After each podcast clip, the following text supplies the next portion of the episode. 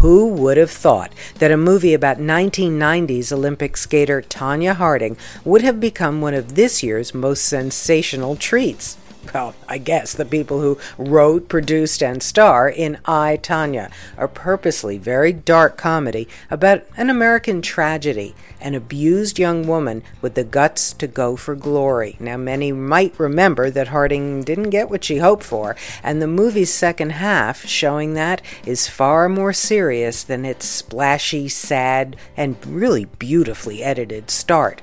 Margot Robbie is just she's terrific as Tonya, but you know what? It's Allison Janney as the vicious mother who makes the most memorable impression.